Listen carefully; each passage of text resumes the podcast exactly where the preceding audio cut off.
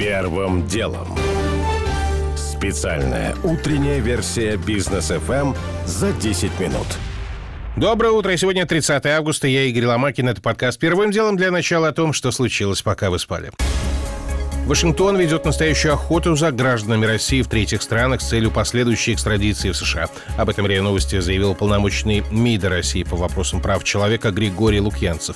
По его данным, с 2008 года известно уже более 50 подобных случаев, и, к сожалению, число их продолжает увеличиваться. Ураган Ида обрушился на американский штат Луизиана. Новый Орлеан, самый крупный город штата, полностью обесточен. Для ряда районов города существует угроза наводнений и возникновения торнадо. Впрочем, Ида уже ослабла. Изначально урагану была присвоена 4-я категория силы из 5. Сейчас она понижена до 3-й.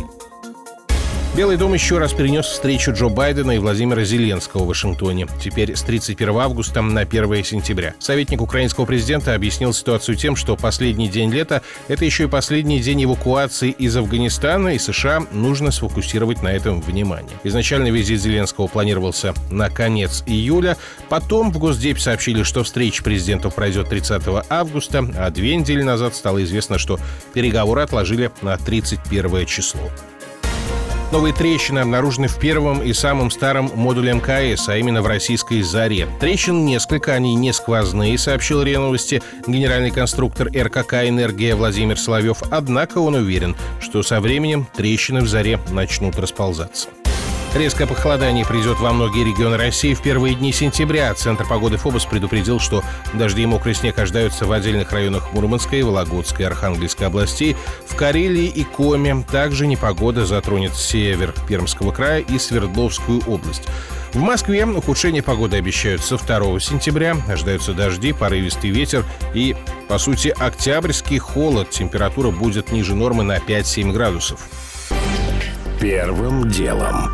К основным темам ЦИК подает иски о снятии кандидатов в депутаты Госдумы с зарубежными активами. Ранее из предвыборных списков уже исключили 22 кандидата, причем у некоторых были единичные акции иностранных компаний, купленные в приложениях, потому что это все равно иностранные финансовые инструменты, объясняет руководитель избирательного штаба по выборам депутатов в Госдуму партии «Яблоко» Григорий Гришин. Людей снимают за владение 1-2 акциями, которые они купили, знаете, как вы покупаете сувениры, возвращаясь откуда-нибудь с курорта. Там, да, вот что я могу перечислить. 1 акция Apple. Человек должен, в связи с тем, что он ею владеет, теряет возможность стать кандидатом в депутаты Государственной Думы. Любой Думы, на самом деле, любого представительного собрания России. Кандидат из Саратова. У него 1 акция Apple, 1 акция Банков Нью-Йорк, 5 акций Ford Motor Company и 1 акция Pfizer. Вот за владение этими финансовыми инструментами его и снимают. Но ладно бы Apple или Pfizer.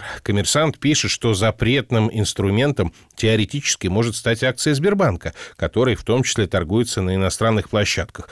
Юристы говорят, что это не так. Все-таки Сбер зарегистрирован в России, а вот Яндекс в Нидерландах. И если у кандидата найдут акцию компании «Воложа», то да, могут и снять. Вспомним также, как недавно бизнесмен Андрей Ковалев, который еще недавно собирался идти в Думу, отказался от этой идеи, потому что прикупил себе ранее бумаг фикс-прайса, который оказался прописан вовсе не в России, а вполне себе на британских Виргинских островах.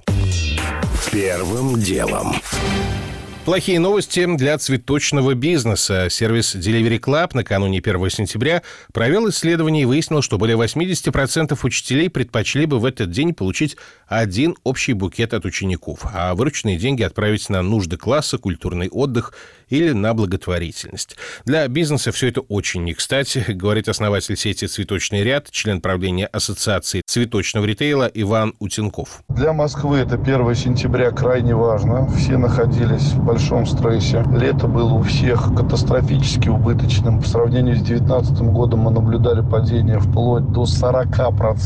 Это катастрофически огромная сумма. Закрытие ресторанов, точнее сказать, перевод их на систему обслуживания с QR-кодами был хоть и непродолжительный, но цветочники понесли колоссальные убытки. Это 2 отрасли, которые идут нога в ногу друг с другом. В этом году, по сравнению с прошлым, цветы выросли в цене в среднем на 20-30%, а некоторые и того больше. Например, кустовые хризантемы стали дороже в 2 раза, до 200 рублей за штуку. Первым делом. Корпорация Microsoft сделала одолжение. Новейшую операционную систему Windows 11 можно будет ставить на старые и официально неподдерживаемые компьютеры. Но только на свой страх и риск. Компания не берет на себя ответственность, если что-то будет работать не так. Проблема только в том, что старыми теперь объявлены в том числе совсем недавно выпущенные устройства, многие из которых еще активно продаются. Ничего личного, просто бизнес, объясняет независимый эксперт Руслан Галка. У постоянного роста требований к железу есть две причины. Первая заключается в том, что разработчики софта стараются переводить свои продукты на подписочную модель продаж. Вторая же причина в том, что если не обновлять ПО, то пользователи перестают его покупать. И чаще всего изменения в программном обеспечении могут быть косметическими или практически незаметными для конечного пользователя, а требования к железу увеличиваются. И связано с тем, что производители программного обеспечения проще и дешевле не заниматься оптимизацией своего продукта, как вот с Windows у нас сейчас ситуация возникла, а переложить часть задач на аппаратные ресурсы. Поэтому требования к железу постоянно и растут. До сих пор непонятно, требуется ли на самом деле этот чип TPM, чтобы он был на материнской плате для запуска Windows 11, или можно будет делать программную эмуляцию. Если можно будет делать программную эмуляцию, то, скорее всего, можно еще лет 5-6 проработать на текущей технике. Но это, скорее всего, напрасные надежды. Производителям железа тоже невыгодно, когда люди не меняют компьютеры годами. Им надо продавать все новые и новые устройства, что наводит на всякие нехорошие мысли, говорит гендиректор технологической компании «Смарт-экосистема» Владислав Иванов. Вполне возможно, что картельный сговор имеет место быть. Другое дело, что доказать это из России, наверное, вообще невозможно. Да, наверное, ничего нового принципиально не ожидает до тех пор, пока Windows является наиболее удобной, дружелюбной системой. И люди по-прежнему привыкли именно к ней, то ей так и будут продолжать пользоваться. Linux довольно сложная для обычного пользователя система. Компания Microsoft изо всех сил старается монетизировать свои разработки. Правила рынка диктуют, что производитель пытается всеми силами защитить свою долю рынка, а в идеале рынок монополизировать. Ну и, кстати, накануне в той же самой Microsoft по запросу PC World уточнили позицию по поводу неподдерживаемых компьютеров. Как пишет издание, Windows 11 на них действительно можно будет поставить, однако обновлений, в том числе обновлений безопасности, такие устройства получать не будут. То есть смысла в процедуре все равно, получается, нет никакого. Первым делом. Профильный комитет Госдумы в ближайшее время проведет заседание по вопросу назначения Натальи Поклонской на должность посла России на острова Зеленого мыса. Депутатские полномочия экс-прокурора Крыма в любом случае истекают. За этот срок Поклонская успела запомниться вполне экстравагантным поведением, в том числе борьбой с фильмом «Матильда» и участием в акции «Бессмертный полк» с портретом Николая II. С другой стороны, только она из единороссов открыто выступила против повышения пенсионного возраста, за что ее обвинили в нарушении партийной дисциплины. Продолжит Георгий Бофт. Именно Поклонской, как символ русской весны, поручили произнести торжественную речь по поводу 3-летней годовщины присоединения Крыма. Но уже на следующий год, когда она собралась сообщить о якобы недостоверности декларации о доходах 4 товарищей по «Единой России», ее из комиссии по контролю за доходами депутатов убрали, а саму комиссию расформировали. По ее странице в Facebook видно, что Поклонская до последних дней продолжает быть активным депутатом. Она поднимает острые вопросы о состоянии крымской медицины, явно намекая на воровство и коррупцию. В последнее время она отчаянно боролась с вырубкой и незаконной застройкой Форосского парка, а также прочей хаотичной и варварской застройкой прибрежной полосы Крыма и еще против махинаций с землей в районе Большой Ялты. Однако все ее обращения в прокурорские структуры остаются без ответа и реакции. И хотя она обещает не бросать тему парка в Форосе, и вряд ли ей будет это сподручно делать из далекой страны Кабо-Верде, значимость которой в российской внешней политике близка к нулю. Георгий Бофт. Первым делом. Сергей Собянин лично заступился за установленную на Болотной площади скульптуру «Большая глина номер 4» швейцарского художника Урса Фишера. Выступая на форуме «Российской креативной недели», мэр Москвы заявил, цитата, «Петр Первый, который стоит с рулем, это креативный памятник? Или это только глина креативный памятник? Что из них креативнее? Я думаю, что глина». Это можно считать ответом на жесткую критику скульптуры. Публика даже обзывает монумент, извините, какашками.